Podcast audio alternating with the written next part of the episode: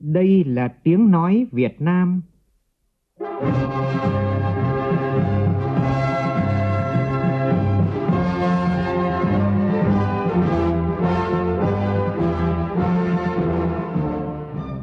là tiếng nói Việt Nam, phát thanh từ Hà Nội, thủ đô nước Cộng hòa xã hội chủ nghĩa Việt Nam.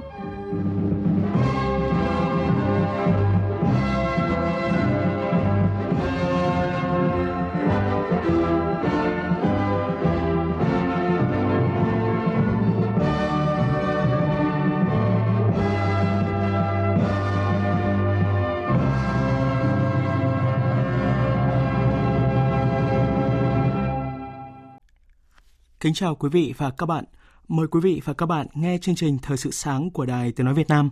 Hôm nay thứ năm ngày 28 tháng 11 năm 2019, tức ngày mùng 3 tháng 11 năm kỷ hợi. Chương trình có những nội dung đáng chú ý sau.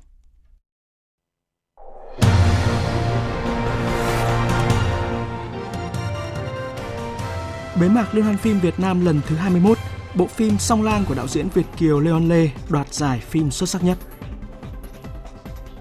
Đồng Nai yêu cầu các cơ sở giáo dục trên địa bàn đảm bảo an toàn cho học sinh khi sử dụng dịch vụ xe đưa đón sau vụ 3 học sinh lớp 1 bị văng khỏi xe ô tô đưa đón cách đây 2 ngày. Giá lợn tăng cao những ngày qua đã khiến hàng trăm nghìn hộ chăn nuôi quy mô nhỏ lẻ tại nhiều địa phương nóng lòng muốn tái đàn. Hà Nội đã kịp thời phát hiện và xử lý gần 200 hộ chăn nuôi bất chấp các quy định nghiêm ngặt về an toàn sinh học để tái đàn. Trong phần tin thế giới, Nga đề nghị Mỹ gia hạn hiệp ước cắt giảm vũ khí tấn công chiến lược mới thêm 5 năm. Chủ tịch đắc cử Ủy ban châu Âu cam kết chống lại mối đe dọa biến đổi khí hậu mà vẫn đảm bảo tăng trưởng kinh tế. Lần đầu tiên bắt giữ tàu ngầm chở lậu 3 tấn ma túy vào châu Âu. Cũng trong chương trình, biên tập viên Đài Tiếng nói Việt Nam có bình luận về việc tận dụng cơ hội vàng giúp nông nghiệp nước nhà vươn mình mạnh mẽ sau sự kiện gạo ST25 của kỹ sư Hồ Quang Cua đạt danh hiệu gạo ngon nhất thế giới.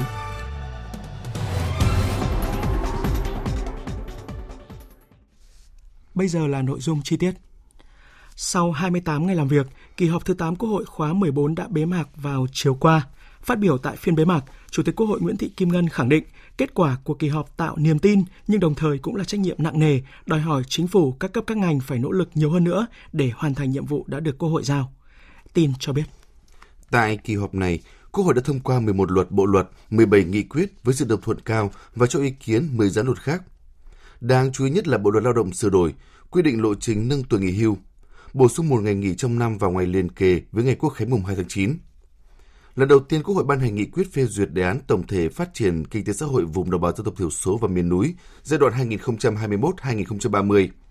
Qua đó tạo đột phá cho chính sách dân tộc, từng bước thu hẹp khoảng cách phát triển kinh tế xã hội.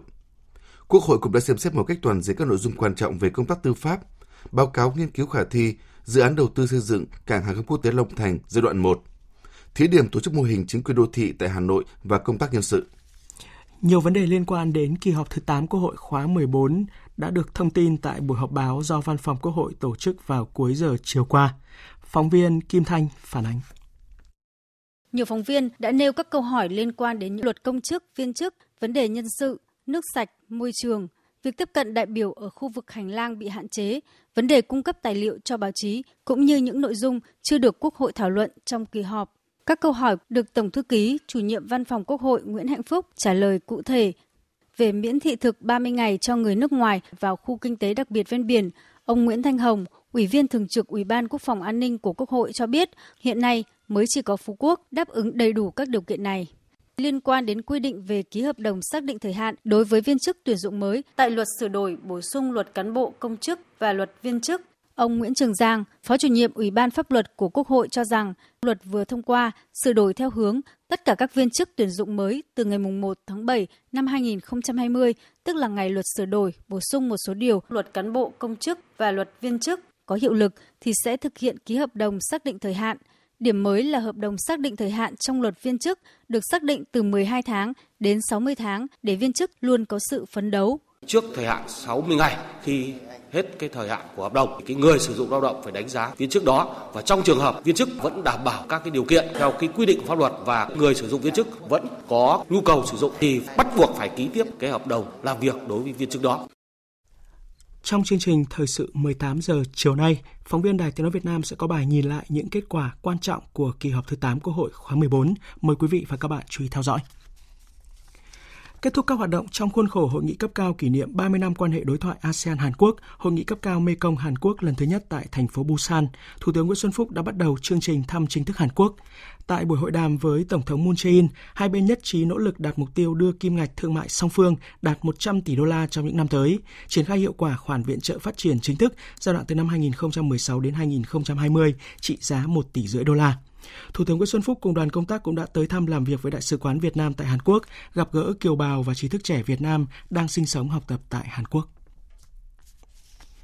Việc tổ chức các hoạt động kỷ niệm 90 năm ngày thành lập Đảng Cộng sản Việt Nam phải trang trọng, xứng với tầm vóc cùng những đóng góp to lớn của Đảng đối với sự nghiệp cách mạng và đất nước trong suốt 90 năm qua.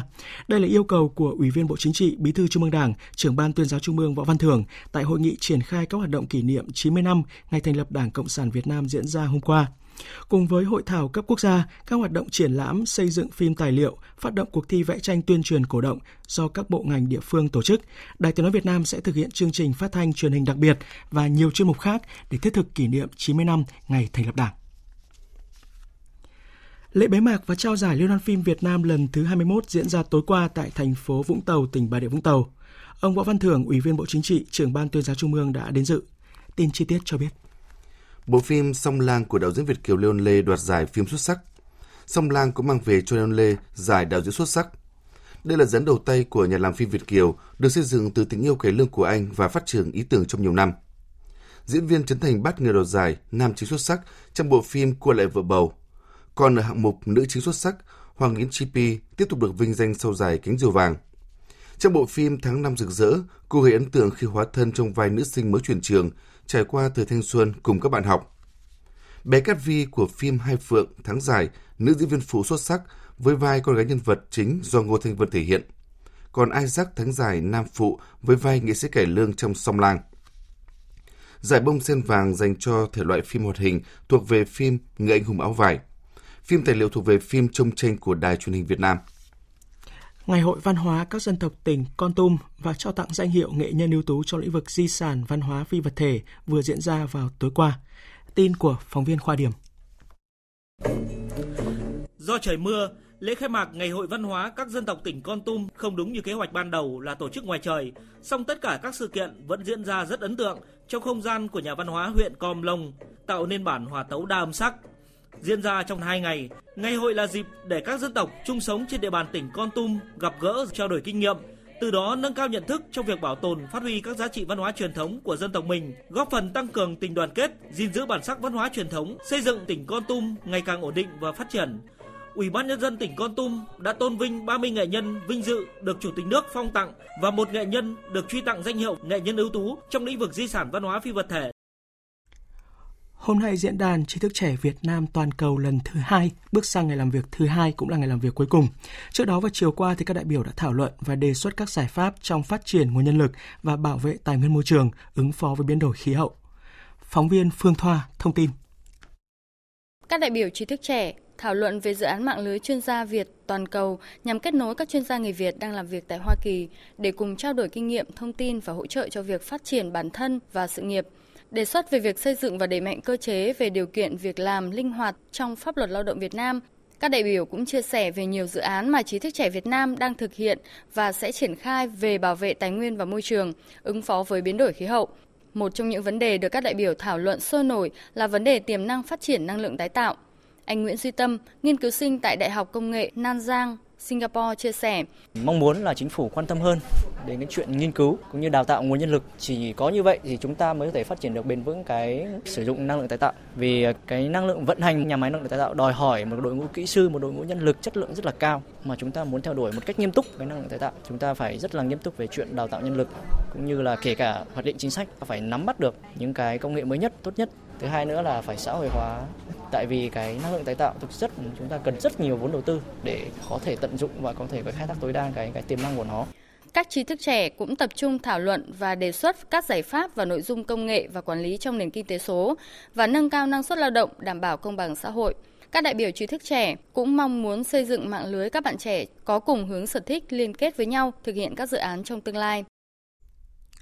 Thực hiện chỉ đạo của Thủ tướng Chính phủ, Bộ Ngoại giao vừa phối hợp với các cơ quan chức năng và địa phương đưa 16 trong tổng số 39 thi thể của các nạn nhân thiệt mạng tại Anh về nước. Đại diện các địa phương có người bị nạn là Nghệ An, Hà Tĩnh và Quảng Bình đã tiếp nhận và đưa 16 nạn nhân về địa phương để giao cho gia đình. Các cơ quan chức năng của Việt Nam và Anh đang tiếp tục phối hợp chặt chẽ để sớm đưa các nạn nhân còn lại về nước.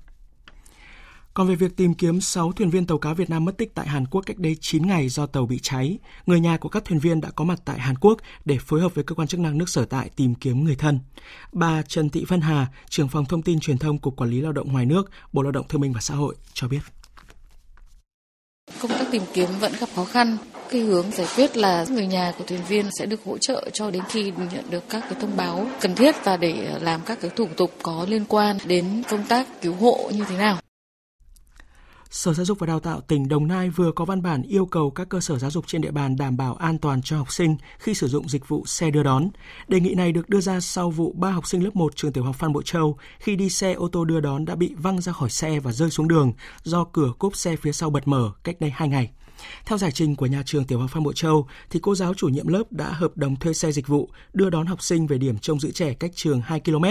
Vào trưa ngày 26 tháng 11, khi vào đoạn đường cua thì bất ngờ cửa cốp sau xe ô tô bật ra làm ba học sinh ngồi phía sau xe rơi xuống đường. May mắn là thời điểm xảy ra sự cố ít xe cộ lưu thông nên không gây nguy hiểm đến tính mạng. Ba học sinh chỉ bị xây sát nhẹ. Ban an toàn giao thông tỉnh Đồng Nai đã đề nghị công an tỉnh, Ủy ban nhân dân thành phố Biên Hòa làm rõ và xử lý nghiêm những cá nhân liên quan. Ủy ban nhân dân thành phố Đà Nẵng dự kiến sẽ dừng hỗ trợ 250.000 đồng quà Tết Nguyên đán cho tài xế xích lô, xe thồ sau 8 năm thực hiện. Tin cho hay. Tại cuộc họp với ý kiến về các dự thảo và nghị quyết về một số chính sách an sinh xã hội, chuẩn bị trình Hội đồng nhân dân thành phố Đà Nẵng thông qua tại kỳ họp tháng 12, nhiều ý kiến cho rằng trước đây thành phố hỗ trợ cho tài xế có cuộc sống khó khăn nghèo khó, song ngành nghề này đã thay đổi, lượng xe không còn nhiều, chỉ còn đội xích lô du lịch của thành phố. Xe thổ bây giờ chủ yếu là xe thổ công nghệ, nên việc hỗ trợ không còn phù hợp.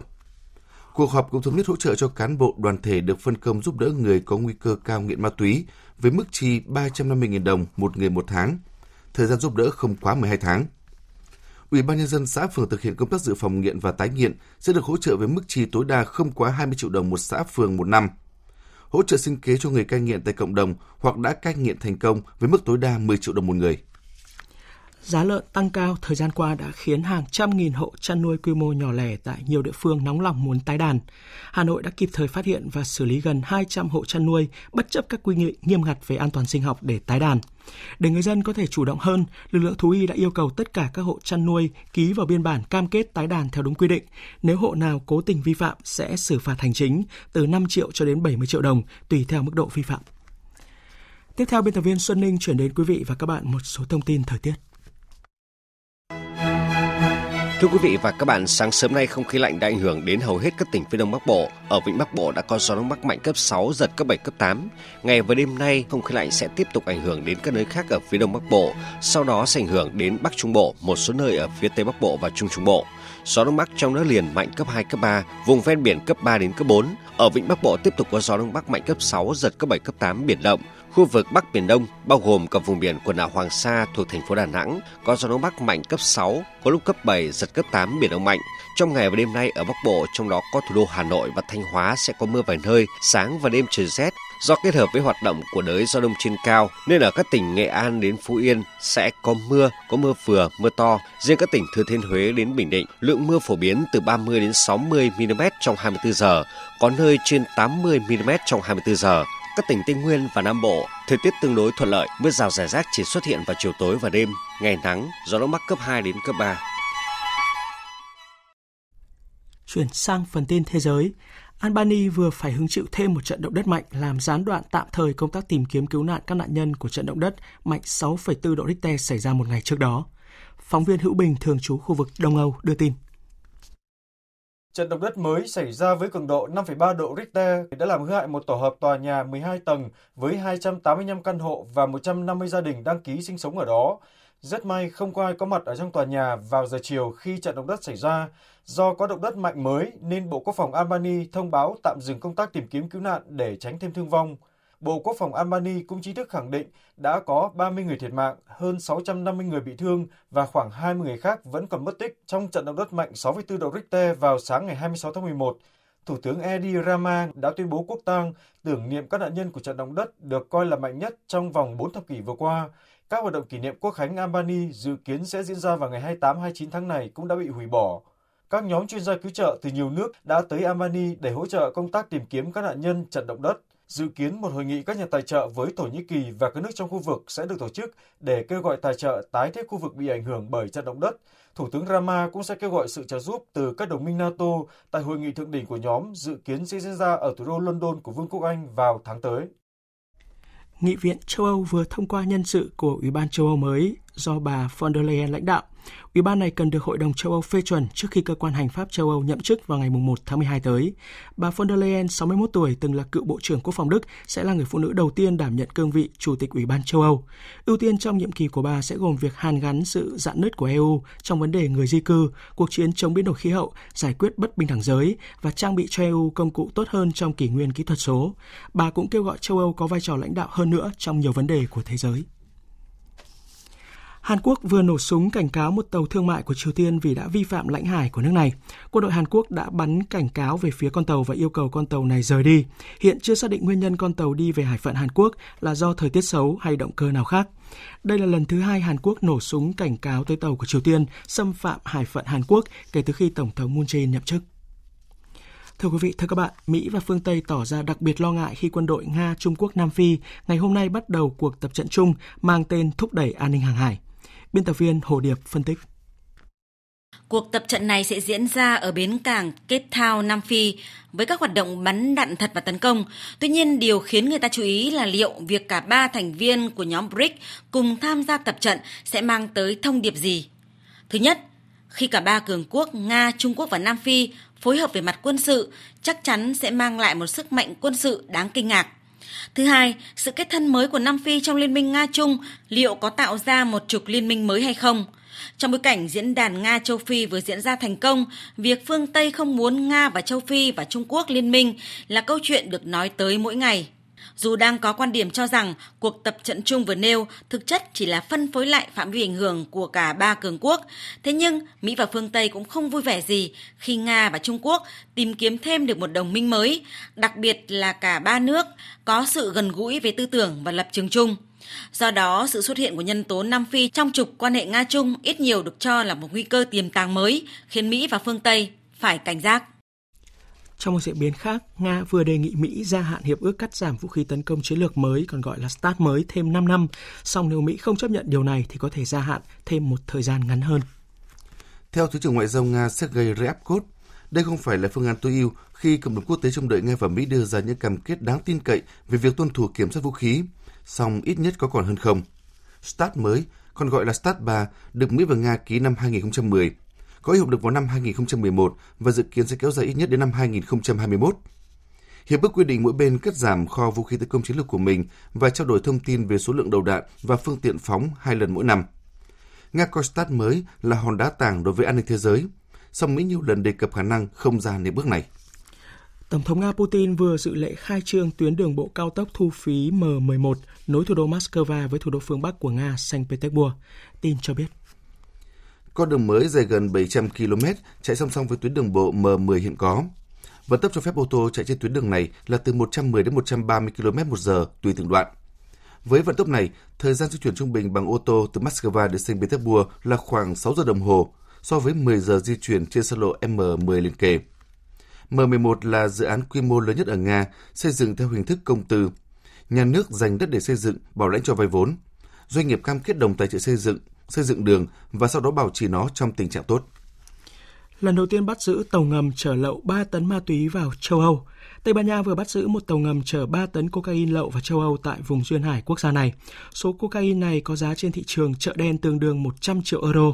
Đây là kết quả của một chiến dịch đặc biệt với sự tham gia của 240 đặc vụ cùng với sự phối hợp của cảnh sát các quốc gia gồm Brazil, Bồ Đào Nha và Mỹ. Cảnh sát đã bắt giữ hai người Ecuador khi những người này định bỏ trốn khỏi tàu ngầm, trong khi một người thứ ba đã tàu thoát. Các băng nhóm tội phạm đã cho chế tạo hàng nghìn tàu ngầm để buôn lậu cocaine. Tiếp theo là tiết mục Nhật ký SEA Games.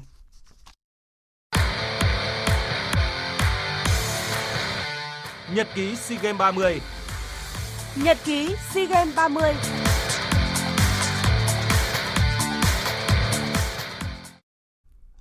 Sau lượt trận đầu tiên với những kết quả toàn hòa, bảng A môn bóng đá nam SEA Games 30 tiếp tục lượt trận thứ hai trong chiều tối qua và thế cân bằng này đã bị phá vỡ. U22 Campuchia đánh bại U22 Timor Leste với tỷ số 5-0. Với 4 điểm có được sau hai lượt trận cùng một hiệu số áp đảo, U22 Campuchia đang tạm dẫn đầu bảng B. Trong khi đó, chủ nhà SEA Games 30 Philippines đang đối mặt với nguy cơ bị loại sớm khi để thua 1-2 trước U22 Myanmar. U22 Philippines buộc phải thắng U22 Malaysia lượt trận ngày mai mới nuôi được hy vọng cạnh tranh tầm vé bán kết. Theo lịch thi đấu thì môn bóng nam bóng đá nam sẽ tiếp tục tranh tài khi U22 Việt Nam gặp U22 Lào ở lượt trận thứ hai của vòng bảng vào lúc 15 giờ chiều nay. Trong trận đấu cùng giờ thì U22 Brunei đối đầu U22 Thái Lan và vào lúc 19 giờ thì Indonesia sẽ có trận đấu với Singapore. Cũng theo lịch thi đấu SEA Games 30 thì hôm nay các môn thi đấu khác như là bóng sàn, bóng lưới, bóng nước và đua ngựa sẽ tiếp tục diễn ra các nội dung thi đấu của vòng loại.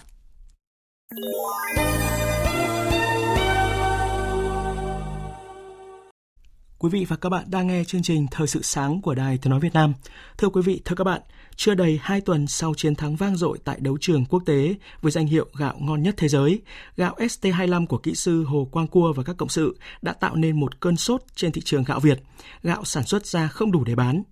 Thông tin này không chỉ làm nức lòng nhóm tác giả đoạt giải mà với tất cả những người luôn đau đáu cho số phận bấp bênh của nông sản Việt trong hành trình tìm ra thế giới.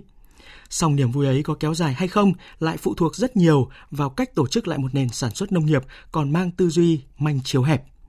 Bình luận của biên tập viên Mỹ Hà với nhan đề nắm giữ những cơ hội vàng cho nông nghiệp Việt qua sự thể hiện của phát thanh viên Hải Yến. Hơn 30 năm miệt mài xuất khẩu, hạt gạo Việt Nam lần đầu được vinh danh gạo ngon nhất thế giới.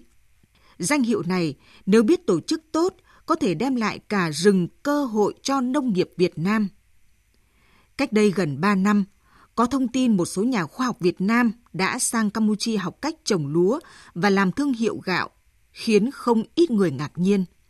Ngạc nhiên là bởi nhiều năm rồi Việt Nam nổi tiếng là nhà xuất khẩu gạo nhất nhì thế giới, lại phải sang học cách làm của một nước xuất khẩu đi sau. Học rồi mới biết, nếu so về lượng, xuất khẩu gạo của Campuchia có thể kém ta, nhưng giá trị thì cao hơn gấp 3 lần. Trong khi Việt Nam nổi tiếng với nhiều giống gạo thơm nhưng giá xuất khẩu trung bình chỉ đạt 500 đô la một tấn, thì nông dân Campuchia thu về gần 1.500 đô la một tấn.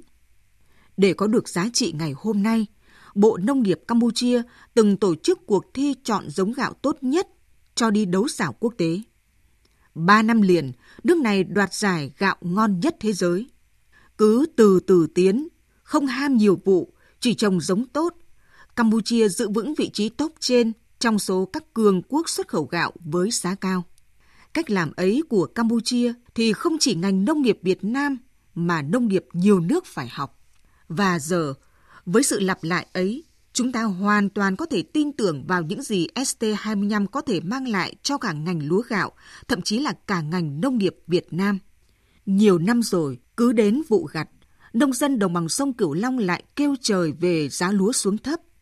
Nhưng đó là giống cao sản IR 50404, năng suất cao nhưng ăn không ngon. Kêu, nhưng rồi lại cứ mạnh ai nấy trồng, và đến mùa lại dội chợ và rồi có xuất khẩu đứng nhất nhì thế giới về lượng, cũng chưa thể khiến người nông dân hết cảnh bán mặt cho đất, bán lưng cho trời. Yếu tố để một nền nông nghiệp cất cánh không thể khác, phải là chất. Cách đây hai năm, giữa cơn bão thanh long chín đỏ Nam Trung Bộ, người nông dân bán quá rẻ phải đổ cho bò ăn, thì tại nhiều trang trại, thanh long sạch trồng theo tiêu chuẩn Việt Gáp vẫn đắt hàng với giá cao ngất ngưỡng không có mà mua. Gạo của tập đoàn Lộc Trời ở đồng bằng sông Cửu Long có khả năng hỗ trợ điều trị tiểu đường thì được đối tác Nhật Bản đặt mua từ mùa trước. Vậy tại sao trong nhiều năm những hạt vàng ấy không được công nhận thành giống quốc gia để sản xuất đại trà và mở rộng vùng chuyên canh xuất khẩu? Câu trả lời có lẽ đã vượt ra ngoài khuôn khổ của một địa phương. Cách đây ba hôm, tỉnh Sóc Trăng đã tổ chức một buổi tri ân nhóm tác giả của ST25 vì đã đem vinh quang về cho nông nghiệp Việt. Đó là một sự ghi nhận đúng, nhưng có phần muộn màng. Trong khi nhóm tác giả đã dành ra hơn 20 năm nghiên cứu dòng lúa thơm ST, đã ẵm giải thưởng gạo ngon nhất thế giới. Hồ sơ về giống lúa ST25 mới đang trên đường ra Hà Nội để được Bộ Nông nghiệp và Phát triển Nông thôn xem xét và công nhận. ST25 suy cho cùng không chỉ là câu chuyện của riêng ngành sản xuất lúa gạo. Những sầu riêng cơm vàng hạt lép, bú sữa lò rèn, mít nghệ phải được thanh thang ra thị trường thế giới sau những cuộc thi đấu xảo trong nước. Làm được như vậy sẽ không còn cảnh cam bưởi bán rẻ như cho giữa mùa trái cây rộ nhất, hay trái thanh long phải bỏ cho bò ăn. Muộn còn hơn không. Công việc còn lại lúc này không nằm ở riêng nỗ lực đơn lẻ của từng địa phương mà của Bộ Nông nghiệp và Phát triển Nông thôn trong việc tổ chức lại sản xuất, nắm lấy cơ hội vàng cho nông nghiệp Việt. Quý vị và các bạn vừa nghe bình luận của biên tập viên Đài Tiếng Nói Việt Nam với nhan đề Nắm giữ những cơ hội vàng cho nông nghiệp Việt.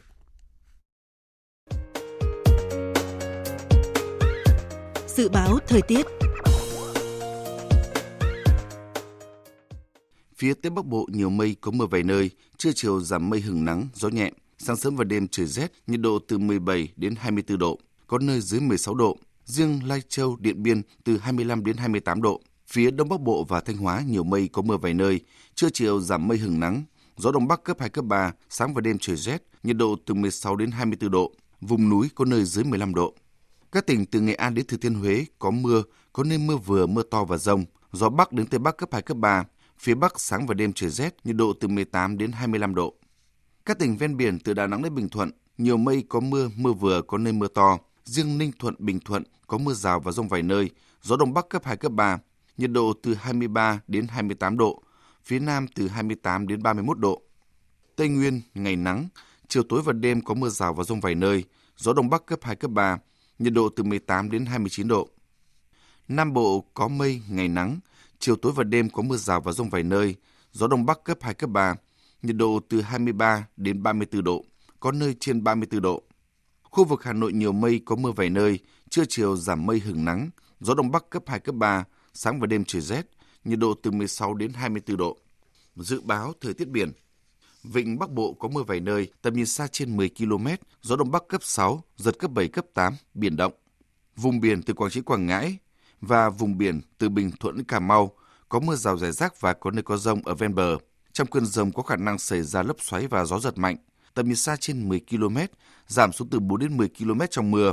Gió Đông Bắc cấp 5, có lúc cấp 6, giật cấp 7, biển động. Vùng biển từ Bình Định đến Ninh Thuận, vùng biển từ Cà Mau đến Kiên Giang có mưa rào và rông vài nơi, tầm nhìn xa trên 10 km, gió Đông Bắc cấp 4, cấp 5. Khu vực Bắc Biển Đông và khu vực quần đảo Hoàng Sa thuộc thành phố Đà Nẵng có mưa vài nơi, tầm nhìn xa trên 10 km, gió Đông Bắc cấp 6, có lúc cấp 7, giật cấp 8, biển động mạnh. Khu vực giữa Biển Đông có mưa rào và rông vài nơi, tầm nhìn xa trên 10 km, gió Đông Bắc cấp 5, có lúc cấp 6, giật cấp 7, biển động. Khu vực Nam Biển Đông và khu vực quần đảo Trường Sa thuộc tỉnh Khánh Hòa có mưa rào và rông rải rác, trong cơn rông có khả năng xảy ra lốc xoáy và gió giật mạnh. Tầm nhìn xa trên 10 km, giảm xuống từ 4 đến 10 km trong mưa, gió Đông Bắc cấp 4, cấp 5. Tới đây chúng tôi kết thúc chương trình Thời sự sáng nay. Chương trình do các biên tập viên Hải quân và Xuân Ninh thực hiện với sự tham gia của phát thanh viên Đoàn Hùng, kỹ thuật viên Trần Tâm, chịu trách nhiệm nội dung Đồng Mạnh Hùng. Quý vị và các bạn có thể nghe lại chương trình này tại trang web vov1.vn.